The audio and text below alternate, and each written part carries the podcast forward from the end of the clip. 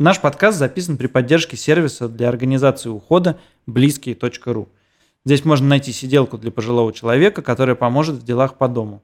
От еды и стирки до гигиены и легкой гимнастики. Сиделка сопроводит на прогулке или во время поездки на транспорте, напомнит о важных делах или времени приема лекарств, или просто составит компанию. Все сиделки дополнительно обучаются, проверяются службы безопасности, ответственность компании и жизнь каждого подопечного страхуются. Подробное на сайте близкие.ру. Два по цене одного. Два по цене одного. Привет, это подкаст «Два по цене одного», его ведущий я, Саша Плеванов. И я, Илья Красильщик, привет. Сегодня мы будем говорить на одну из самых сложных тем наших подкастов. Да, мы будем э, говорить про наши финансовые отношения с родителями. Я думаю, что это одна из самых недорефлексированных наших тем, а также одна из самых стрёмных для нас тем. Она настолько для нас стрёмная, что мы записали первую версию этого подкаста, показали его нашим родителям. На всякий случай. На всякий случай мамам папам, ну, у меня папа сейчас связи где-то в походе под Воркутой, а у тебя, ну, в общем, Похожая мамы, я бы, я бы, честно говоря, в любом случае показал бы его только маме, если что. Вот, э, и э, после того, как мы получили некоторое количество отзывов на этот подкаст, мы решили, что мы его, пожалуй, перезапишем. Значит, что я хотел сказать? Я хотел бы предупредить, что этот подкаст, он мне кажется, я каждый раз предупреждаю, что он мало говорит про деньги и мало дает советов. Поэтому я сразу хочу сказать, что если у вас есть какие-то крутые истории, интересные истории, которые вам не страшно поделиться про, про ваши финансовые отношения с родителями в детстве, во взрослом возрасте, или вы помогаете своим э, пожилым родителям, присылайте нам их на адрес подкаст собака медуза.io, и раз уж вот так вот неожиданно мы об этом говорим в начале подкаста, то и заодно в начале подкаста хочу вам сказать, что мы очень радуемся, когда вы ставите нам оценки в приложении Apple Podcasts. Пожалуйста, продолжайте в том же духе. А теперь, Саш, Поехали. Да, а если вы дослушаете этот подкаст до конца, то вас ждет э, некий бонус, а именно мы расскажем о том, как родители все-таки отреагировали на наш подкаст. Поехали.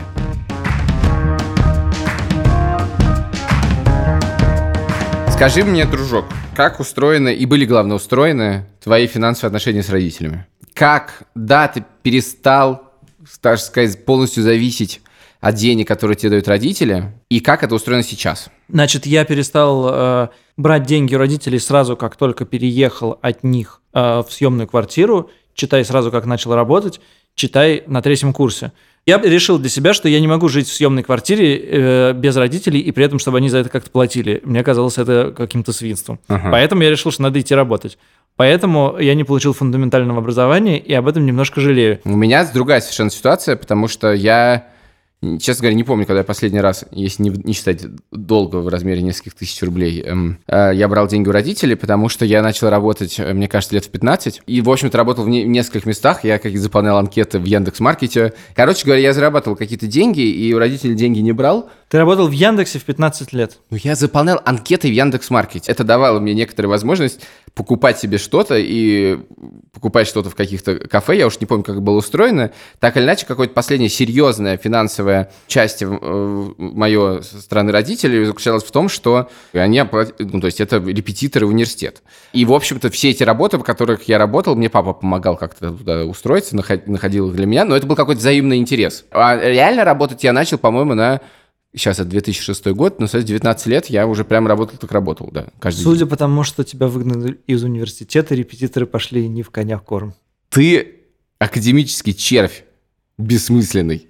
Ладно, слушай, а э, я понимаю, когда ты перестал брать деньги у родителей, а когда они перестали тебе их давать? В смысле, что перестали их предлагать? Да, ну, я, честно говоря, не очень помню вообще такой ситуации, чтобы мне предла- предлагали деньги на что.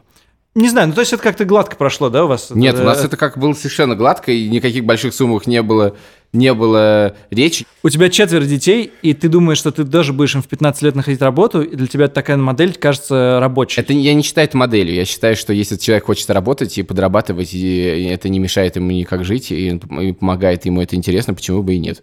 Понятно. Это не было не то, что мне пришли родители, сказал, сынок, сказал мне папа, пора работать, зарабатывать деньги. Нет, я просто как бы хотел этого поделать, и он мне в этом помог. Это был какой-то... Это, я бы даже сказал, что это не была финансовая история. Мне хотелось немножечко работать. Понятно, просто для меня это совершенно другая история. Я бы хотел, чтобы мои дети как можно дольше не работали, и, и чтобы их не выгнали из университета и так далее. Чтобы их интерес к работе появился позже. Я в этом смысле очень поддерживаю европейские модели, когда люди начинают работать там в 25-26. Мне кажется, это очень э, с мозгами у тебя хорошо становится. У нас в семье два человека практически, без, ну, я бы сказал, без, один без высшего образования, другой получившего сильно позже, чем надо. Поэтому я думаю, что наши дети из чувства противоречия получат это высшее образование. Я не могу им никак доказать необходимость этой корочки, поэтому я про это совершенно не думаю. Короче говоря, это мы говорим сейчас про начало наших финансовых отношений, и это довольно важно – Потому что все-таки вот это вот, как это началось, довольно сильно, наверное, влияет на, как, на то, как выстраиваются финансовые отношения в семье после этого. Ну хорошо, вот родители перестали давать тебе деньги в твои 15, сейчас тебе больше 30, но ты понимаешь э, что твои родители достаточно зарабатывают, чтобы ты не чувствовал угрызений совести, что там им как-то не помогаешь или... Э, Наши финансовые отношения никак не специально не выстроены. Ты думаешь про это, что типа, может быть, пора... Я специально говорю, э, задаю тебе этот вопрос, потому что я про это много думал сам у себя в голове и абсолютно ничего не решил. Ну, если ты много думал, то лучше отвечать на этот вопрос тебе. Э, я могу сказать, что никто не является нуждающимся, никто не в беде, и они живут той жизнью, которую, в общем-то, им явно комфортно жить, и как-то участвовать в этом непонятно как. Другое дело, что все-таки финансовые отношения – это не только деньги, да? Вот я, например, говорю, что я был финансово независимым от родителей в, э, в школе, да, и в университете. Э, я вообще-то в нем все-таки учился, меня числили с, пятого курса. Так вот, все-таки как, ты живешь, я жил, в квартире, да, я ел в квартире, мне какую-то одежду как, до какой-то момент покупали. То есть, в принципе, конечно, финансовые отношения были, только они просто не в конкретно выдаче денег составляли. Ну, конечно, не наличными, не наличными, да. Да, и независимым я стал, конечно, где-то уже, когда стал в афише работать, ну, то есть, э, наверное, то есть где-то и еще пере, переехал, ну, то есть это было, конечно, гораздо позже. А вот родители же сейчас наверняка к тебе в Ригу приезжают иногда. Угу. И как устроены ваши отношения здесь? Э, например, вы идете в ресторан, кто платит в ресторане? Кто первый сказал, что, что он платит, тот и платит. И случается какая-то... Это какая-то сцена? Нет, это не сцена. Это не сцена. Я могу сказать, что перед мо... у меня там есть пример, э, как детский, когда, э, не знаю, там мама приносила бабушке, то есть своей маме, там приносила знаю, какую-то еду, и э, ба... моя бабушка, кстати, пыталась все время всучить деньги, а мама говорила «нет», и это была всегда сцена. То есть как бы давали, не, не забирали, давали, не забирали. И, соответственно, когда там... И обратная тоже сцена происходила, когда, не знаю, бабушка приходила, это всегда была такая синхронная сцена. Я считаю, что, конечно, надо минимизировать. Это, ну, это неправильно. То есть, как кто-то сказал, я плачу. Ну, значит, так и нужно, потому что на самом деле, если человек говорит, я заплачу, значит, он хочет это сделать. Это довольно важно, он хочет это сделать. И это не, поскольку не про критические какие-то суммы речь идет, да, ну, то есть мы все пошли в кафе поесть, да, это не, не да, и мне страшное. кажется, что в этом очень большой просто символический смысл, что сама, сама эта сцена, как-то я, как, и то, что люди этим занимаются, то, что люди это описывают, в этом лежит какой-то существенный символический акт, да? Да, но ты сейчас э, хитренький пытаешься все выспросить меня, но совершенно не говоришь про себя. Как устроено это у вас?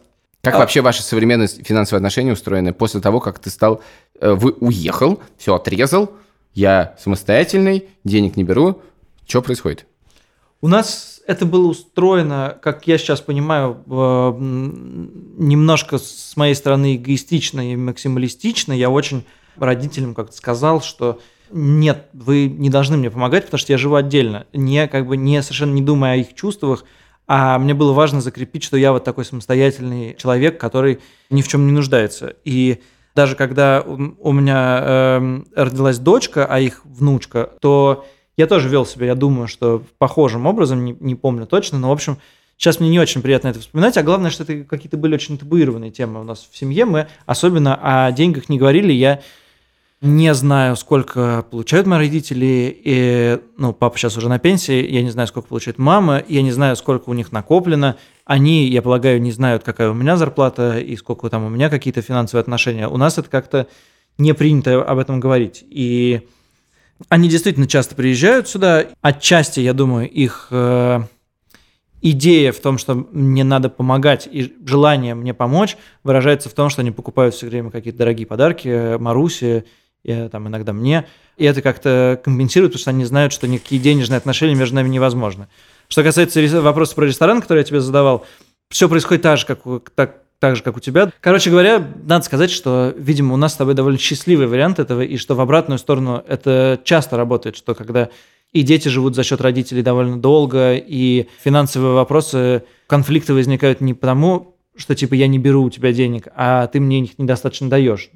В этом смысле наш опыт может быть не очень типичным, но, честно сказать, я сейчас не знаю, пойду подкаст «Как жить», потому что, Нет, мне, слушай, мне, потому, я потому что мне да. хочется обсудить это мой личный Не, опыт, нет, а ну, не тут уж, а- простите, а дорогие не слушатели, общий. мы можем обсуждать только наш, э, наш личный опыт, и в этом смысле, конечно, мы тьфу-тьфу-тьфу, довольно ну, просто счастливые люди, у нас да, там здоровые родители, и, в общем, у нас все хорошо, и отношения у нас хорошие, поэтому мы как бы да, очень такое гармоничную ситуацию, на самом деле, обсуждаем. Личный опыт личным опытом, а я перед подкастом, а еще перед нашей первой записью, попросил, где-то я э, это поп- уже слышал, да. попросил редакторов э, и коллег Да ты э, спросить, что, что я у них узнал, знаешь? Нет, скажи. Э, Я просил у них э, написать мне, как устроены отношения их э, семейные с родителями, в смысле финансовые. И многие рассказали, что они некоторые ухищрения, вплоть до прямого вранья, делают ради того, чтобы помогать родителям, потому что родители ни в какую не берут, но как бы есть способы. Вот знаешь, какие есть способы? Например, кто-то говорит, что он заходит в гости к родителям, видит, что у них там, не знаю, сломалась э, микроволновая печь, через неделю говорит, слушай, я купил себе такую микроволновую печь, но она мне не подходит, у меня э, она, там нет функции жарки. Э, давайте я ее вам отдам, тем более, что мне как бы она- я ее уже купил. И отдает. Вот, и такие, значит, театральные представления. Не знаю, что догадываются родители или нет. Второй способ, который мне рассказали, который смешной и удивительный, это то, что если узнать номер карточки, можно просто пересылать туда деньги, а обратно они как не, могут, не могут уйти никак обратно. А, да, неизвестно, да, понятно, да, хорошо, да, реплая нету, да. э, хорошо, да, реплая нет, Я задумался, и- можно ли это сделать, да. Понятно, что в итоге выясняется, откуда все-таки эти деньги, но когда они уже пришли и на руках, ты избавлен чем технологии хороши тем, что ты избавлен от этого э, вынимания из э, кошелька, перекладывания, и я положил на тумбочку, нет, возьми их, и я, ну и, и всякое такое. Вот, так что технологии даже тут. А ты спрашивал их, зачем они это делают? Это ситуации какие? Нет, я не, Они спраш- не я не спрашивал. спрашивал, зачем, но это очень хороший вопрос. Это, Но э, ответ на этот вопрос, дорогие слушатели, вы не вы знаете, когда мы третий раз Ну, перепишем этот подкаст. Да, да, да.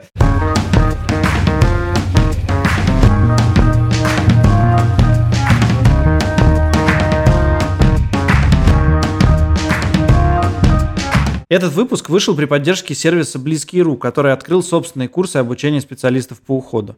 В течение пяти дней в Академии Близких можно узнать о том, как правильно организовать уход по дому, как общаться с подопечными, следить за его состоянием и помогать ему в передвижении. После удачной сдачи экзамена выпускники курса получают предложение о работе. Подробнее на сайте близкие.ру academy. Мы сейчас, опять же, тьфу-тьфу-тьфу, находимся в прекрасной ситуации. Мы, люди самостоятельные, зарабатываем деньги. У нас родители там, хоть и на пенсии, там, пенсионном возрасте, но... Ну, Не, там, не говори, пожалуйста, ужасное слово. ужасно, ужасно. Ну, мы предпенсионные. они- В общем, короче говоря, возраст нормальный, все бодрые, все хорошо. И деньги, в общем-то, зарабатывают, и как бы никто не бедствует, да? Бывают разные ситуации, разумеется. Значит, тем не менее, как все-таки не, э, время идет, да, люди стареют. Люди взрослеют, кто-то взрослеет, кто-то стареет и так далее. И тут, я так понимаю, что у тебя есть некоторые рефлексии на этот счет, а как помогать родителям и в какой момент? Да, э, рефлексии есть, а вот смысла в этой рефлексии довольно мало. У меня э, как бы соднит мысль, что моя зарплата и мой какой-то статус, и главное то, как я трачу деньги, предполагает, что вообще-то я могу как-то помогать родителям, не, во-первых, себя совершенно не обременяя, во-вторых, ну, вроде как у меня есть такая мысль в голове, что я должен это делать, отчасти из, наверное, каких-то, ну, таких сыновьих правильных чувств, отчасти из-за обиды на государство, которое отняло у моих родителей два раза сбережений, и я понимаю, что как бы когда их обмануло государство, то семья все-таки не должна этого делать, ну, в смысле, что семья должна помочь, Э, хотя эти два раза были 91-98 год, в смысле, довольно давно, но и как бы вся система пенсионная их, по, по сути, обман- обманула третий раз. И третье, я думаю, что в этом есть какая-то вот эта неприятная мне мысль про то, что в этом есть какая-то, знаешь, гордость. Вот, типа, теперь в этой семье я главный, и я, типа, помогаю. Вот вы мне помогали, я очень благодарен, но сейчас роли, роли поменялись. Я, типа, э, главный. Да, слушай, но я хотел, ты сказал, что тебе несложно помогать родителям, потому что ты зарабатываешь деньги, а что ты имеешь под этим в виду?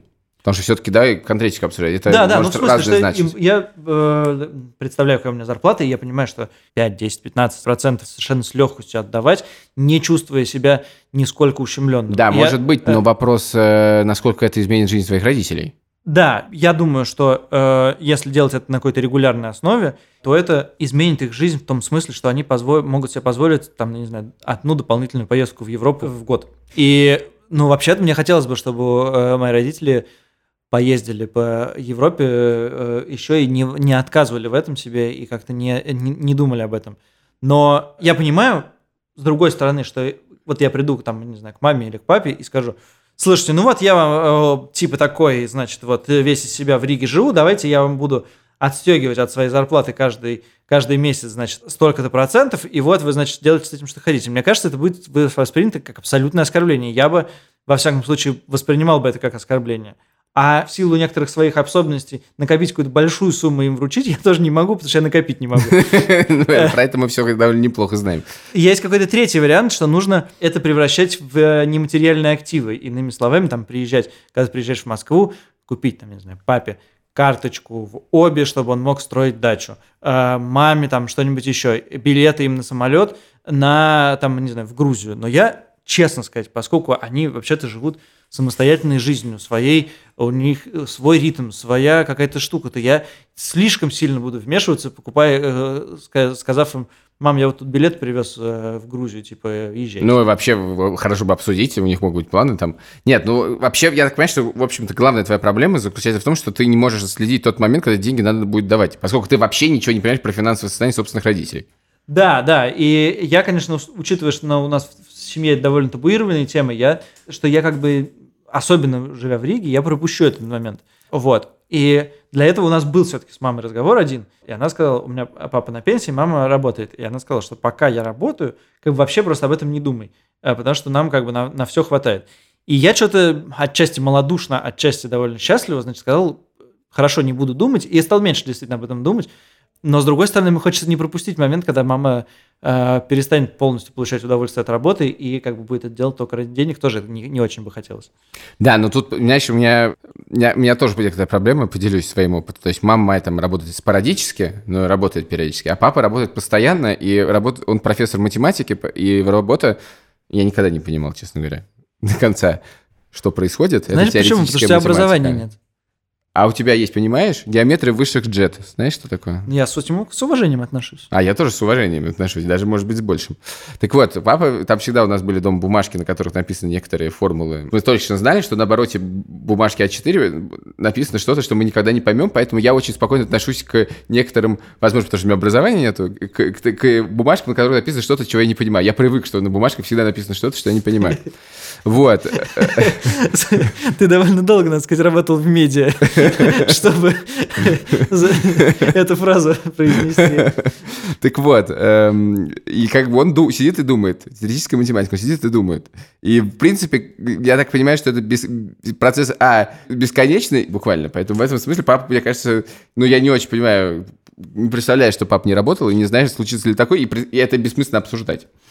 Вот, но знаешь, что я тебе хочу сказать? Что мне вообще кажется, что мы живем в очень консервативной модели, мозгами своими мы живем в очень консервативной модели, а консервативная модель заключается в том, что наша жизнь построена внутри семьи исключительно, и семья, эта жизнь построена следующим образом. Сначала мы им помогаем как родители, а потом они нам. И То есть мы совершенно не рассматриваем несколько вещей. Первая вещь, что есть государство, которое помогает, но мы его и сейчас не рассматриваем, прям скажем, да?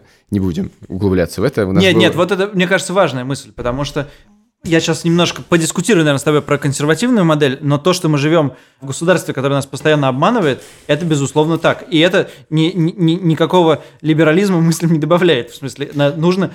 Да, действительно, так и происходит. Когда тебя государство постоянно обманывает на каждом шагу, ты должен быть в своей семье каким-то опорой, примером и всем, всем Да, но остальным. тем не менее, э, мы, в общем-то, являемся там одним из первых поколений, может быть, даже первым поколением, родители которых, в принципе, могли заработать денег, да?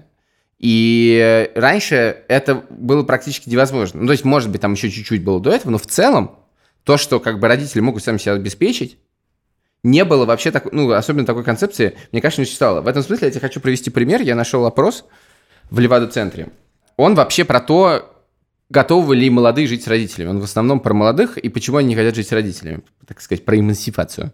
Просили людей, которые не хотят жить с родителями. Не хотят жить отдельно от родителей, прошу прощения. Те люди, которые считают, что надо жить с родителями.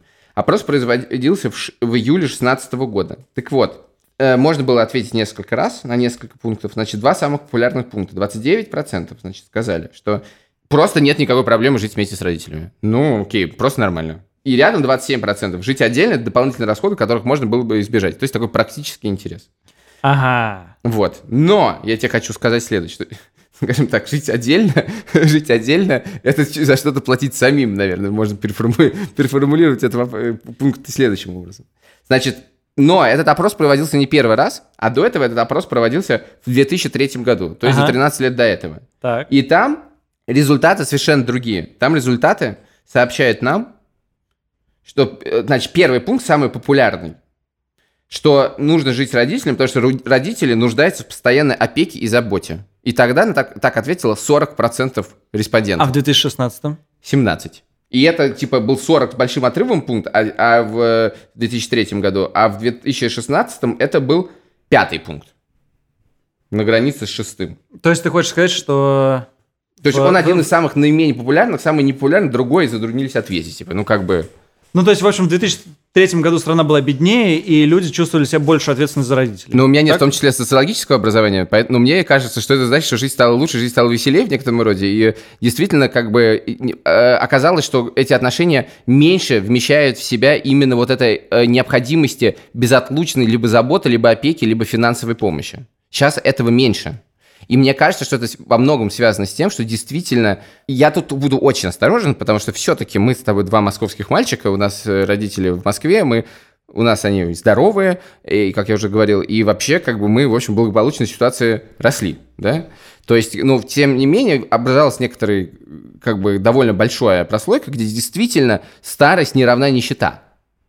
Это важно. Это важно. А мы Это- считаем, что... это- а у это- нас в это- голове есть, что, э, как бы, старость, ну, это же Ну, то есть, слово, ну, к- как бы, после 60 лет все, идем спасать. Когда ты употребляешь слово консерватизм, ты имеешь в виду, что я думаю, как люди в 13 лет назад.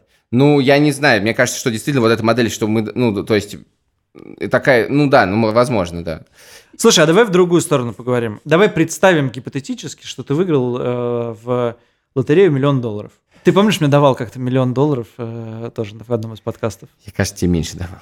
А Ладно, может, неважно. Считаешь ли ты обязательным, что из этого миллиона ты должен потратить какую-то часть на родителей? Ой, Ты- ну если, ты знаешь, я тебе скажу так, если мне дадут миллион, я готов много на кого потратить этот миллион. Мне Не- не, жалко, ну и себе оставлю. Я есть в этом списке? Ты Ладно, слушай, неважно, не- неважно. Не, не задавай мне такие Э, вопросы. Я, тебе- вопрос на самом деле под собой вот, вот что. Если ты сильно разбогател, как бы сразу ли ты думаешь о том э, про родителей? Я вот э, читал довольно много интервью, значит, э, хоккеистов, которые недавно, которые заключили контракты там на свои первые миллионы, и в очень большом количестве этих контрактов э, они говорят, ну, я купил там родителям дом, я купил родителям квартиру. Я тебе могу сказать. Значит, первый пункт я подумал о детях. Я не мог сказать, значит, это правда так. Значит, все-таки их довольно много. А второе, я подумал бы, знаешь, о чем? Я бы подумал о том, чтобы я починил им- ванную комнату. Вот я бы там сделал ремонт. Точно, совершенно точно. Но Мелко я, честно говоря, думаешь. периодически думаю об этом и без миллиона. И я тебе в этом смысле хочу сказать, что все-таки это важно, что мы все время говорим про деньги, да, и как бы вот это деньги, ну, это какая, это довольно странная вещь, потому что, ну, как бы, а я смотрел какие, знаешь, опросы, сравнение нескольких западных стран, там была Германия, США и Италия. Типа, как дети помогают родителям, да? И там самое основное, и на самом деле я смотрел и российские опросы, там типа 35%, везде примерно одна и та же цифра. Они все помогают там по хозяйству, придут, что-нибудь сделают, что-нибудь построят и так далее. То есть на самом деле, мы когда, когда ты говоришь, а вот давать денег родителям, мне кажется, что это самая на самом деле агрессивная вещь и самая опасная вещь. Ты можешь прийти помочь. Хорошее слово агрессивное, да, мне Да, нравится. это очень некоторый выпад.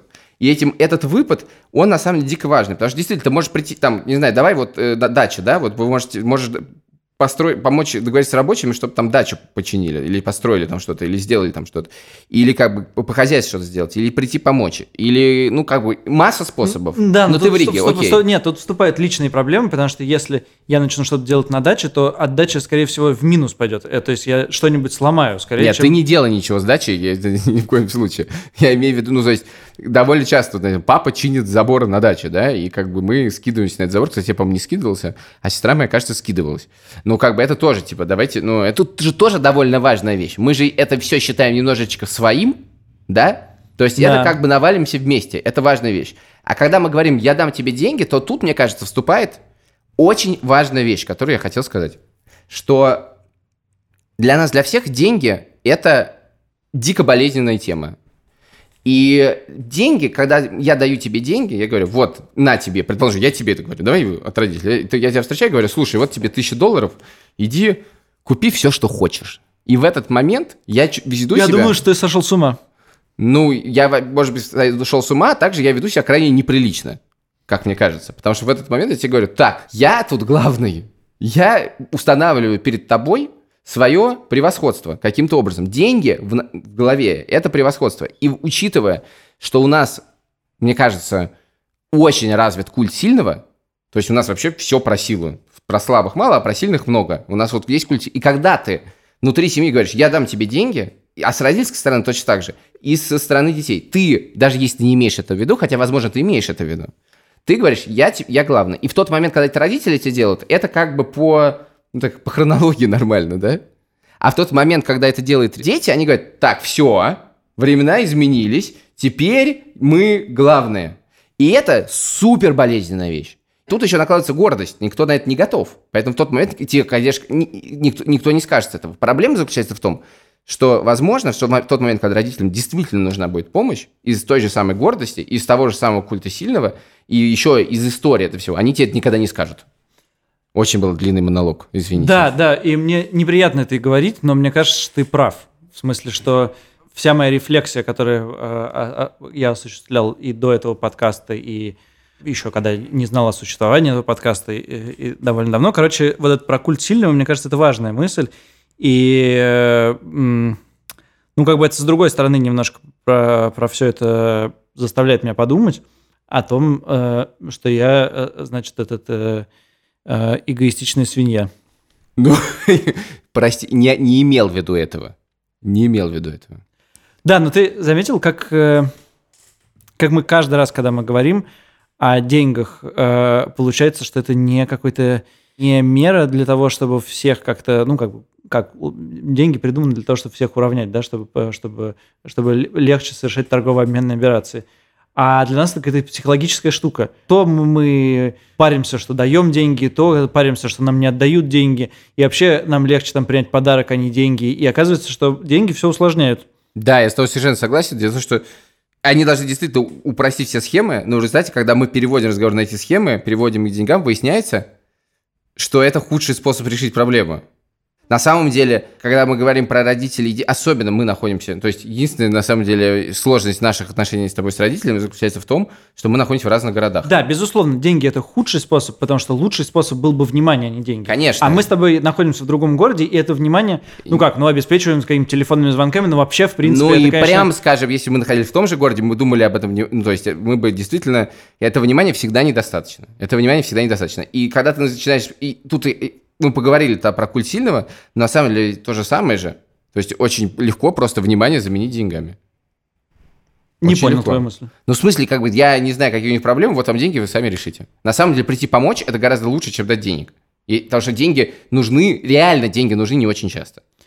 Да, вот тут, э, и, тут я второй раз чувствую себя эгоистичной свиньей за, за этот подкаст, потому что у меня есть брат, который всегда родителям во всех бытовых вопросах помогает. Помогает э, торговаться за машину, помогает э, настроить девайсы, помогает э, что-то еще сделать. А я в силу того, что я, значит, у меня ру- руки растут не из того места, и И денег нет. Э, Ну нет. Э, э, Исходя из того, что я как бы очень не э, мастеровит. Я сразу начинаю злиться, когда э, э, что-то, значит, надо починить или что-то сделать. И поэтому я как бы этого внимания точно не могу им дать, просто исходя из каких-то... э, Мой папа очень любит строить и постоянно строит дачу. И он все время мне говорит, слушай, приезжай, мне там нужно помочь, э, э, там, я не знаю, спилить яблоню. А для меня дача – это место, где можно посидеть в кресле и почитать. Я приезжаю туда и сажусь в кресло, у меня есть там своя маленькая библиотека, там заложены закладки, в, э, например, в многотомнике Короленко, я сажусь и начинаю читать, и совершенно забываю о том, что надо было да, пилить яблоню. Чувствуется человек с высшим образованием. Дело в том, что у меня дача – это, безусловный рефлекс, как реально у собаки Павла. Если я приехал на дачу, я должен либо на дерево залезть, либо на крышу, либо что-то выкопать, либо тачку взять, либо что-то починить, либо забить гвоздь. Это у меня, безусловно, рефлекс. Я чувствую себя на даче некомфортно, если я этим не занимаюсь. И это некоторая проблема, потому что когда я приезжаю на другие дачи, я тоже начинаю этим заниматься, и когда я летом много проводил время на даче Катиной, Значит, и там э, нет благовонианта, короче говоря, нет, появились, потому что я их выкопал, потому что я просто не мог без этого. У меня абсолютно рефлекс на то, что нужно что-то делать. Обязательно. Без этого я просто... Ну, то есть я могу почитать немножко, но дальше обязательно надо что-нибудь выкопать. Или закопать. Или, ну, можно по кругу это делать, в принципе.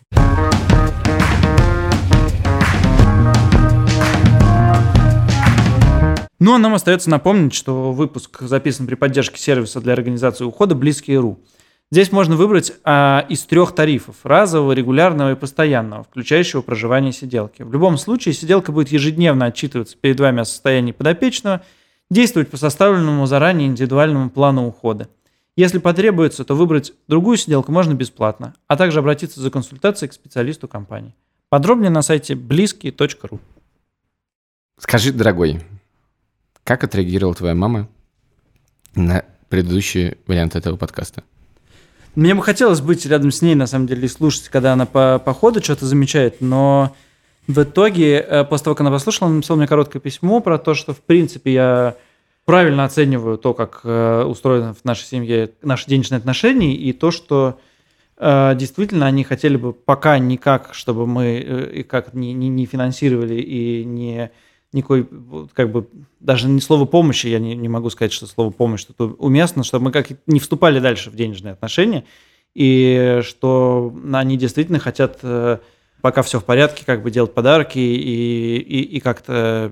Ну, в общем, короче говоря, что мне кажется, что у нее не вызвало раздражение, то, что я говорю, и это как бы скорее хорошо. И то, что а, мама мне как бы намекнула на то, что пока надо сохранить все как есть, и это тоже как-то хороший, хороший, хороший вывод. Я рад, что мы в итоге сначала показали все-таки родителям э, этот подкаст, потому что он очень личный получился, а потом уже как-то его публично, угу. публично угу. выложили. Угу. А что у тебя? Моя мама сказала, что это абсолютно бессмысленный разговор. У меня никакого смысла, пустая беседа. И что у нас нет все равно никаких финансовых отношений, что тут обсуждать. И также я неправильно перечислил те работы, на которых мама работала, поэтому в этом подкасте я ни, ни, ни про чего про это решил не говорить. И в целом многое я решил просто не говорить в этом подкасте, что также подтвердило, подтвердило мою мысль, что у нас отсутствуют финансовые отношения. Так что в целом я считаю, все не так страшно, как могло быть, потому что хочу вам сказать, мы, конечно, как бы сказать... Да, могла взорваться бомба. Немножечко волновались по этому поводу. Может, она взорвется после этого подкаста, но были, конечно, очень осторожны. Э, как мы вначале говорили, пожалуйста, присылайте нам историю про ваших родителей, про то, как у вас это происходит. Может быть, Я... э, кто-то из вас как-то это отрефлексировал, поговорил, и у вас устроено это как-то более осмысленным образом. Я напоминаю, что мы копим истории наших слушателей, чтобы потом, может быть, сделать из этого какое-то что-то специальное. Мы пока не уверены, но думаем про это. А пока мы не сделали, если у вас, например, хотите сказать, что эта беседа была абсолютно не имела никакого смысла, и вы не моя мама, привет, мама, то можете написать об этом, например, в приложении Apple Podcasts. Там же можно поставить оценку.